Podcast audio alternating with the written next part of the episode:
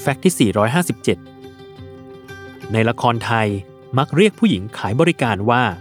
ผู้หญิงหยำฉา แล้วในบริบทของประเทศจีนหยำฉาใช้เรียกผู้หญิงขายบริการหรือไม่ เรื่องนี้ต้องสืบสาวไปถึงต้นต่อของคำว่าหยำฉา ซึ่งคำนี้ออกเสียงด้วยภาษาจีนกลางว่า อิ่นฉา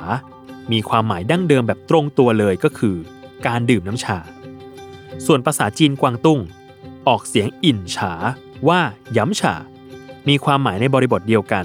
แต่ครอบคลุมไปถึงการรับประทานอาหารว่างคู่กับน้ำชา นอกจากนี้คำว่าหยำฉาในอีกหลายบริบท เช่นเซี่ยงไฮ้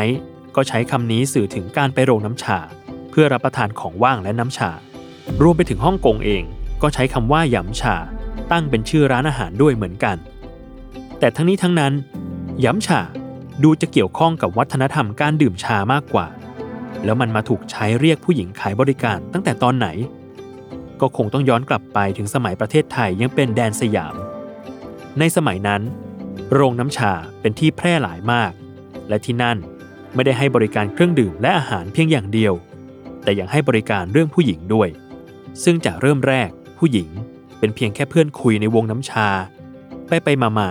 ก็พัฒนากลายเป็นเพื่อนนอนคำว่าผู้หญิงย้ำฉา จึงเกิดขึ้นมาสื่อถึงผู้หญิงโรงน้ำชา หรือผู้หญิงขายบริการ และถูกใช้เรียกผู้หญิงขายบริการนับจากนั้นเรื่อยมา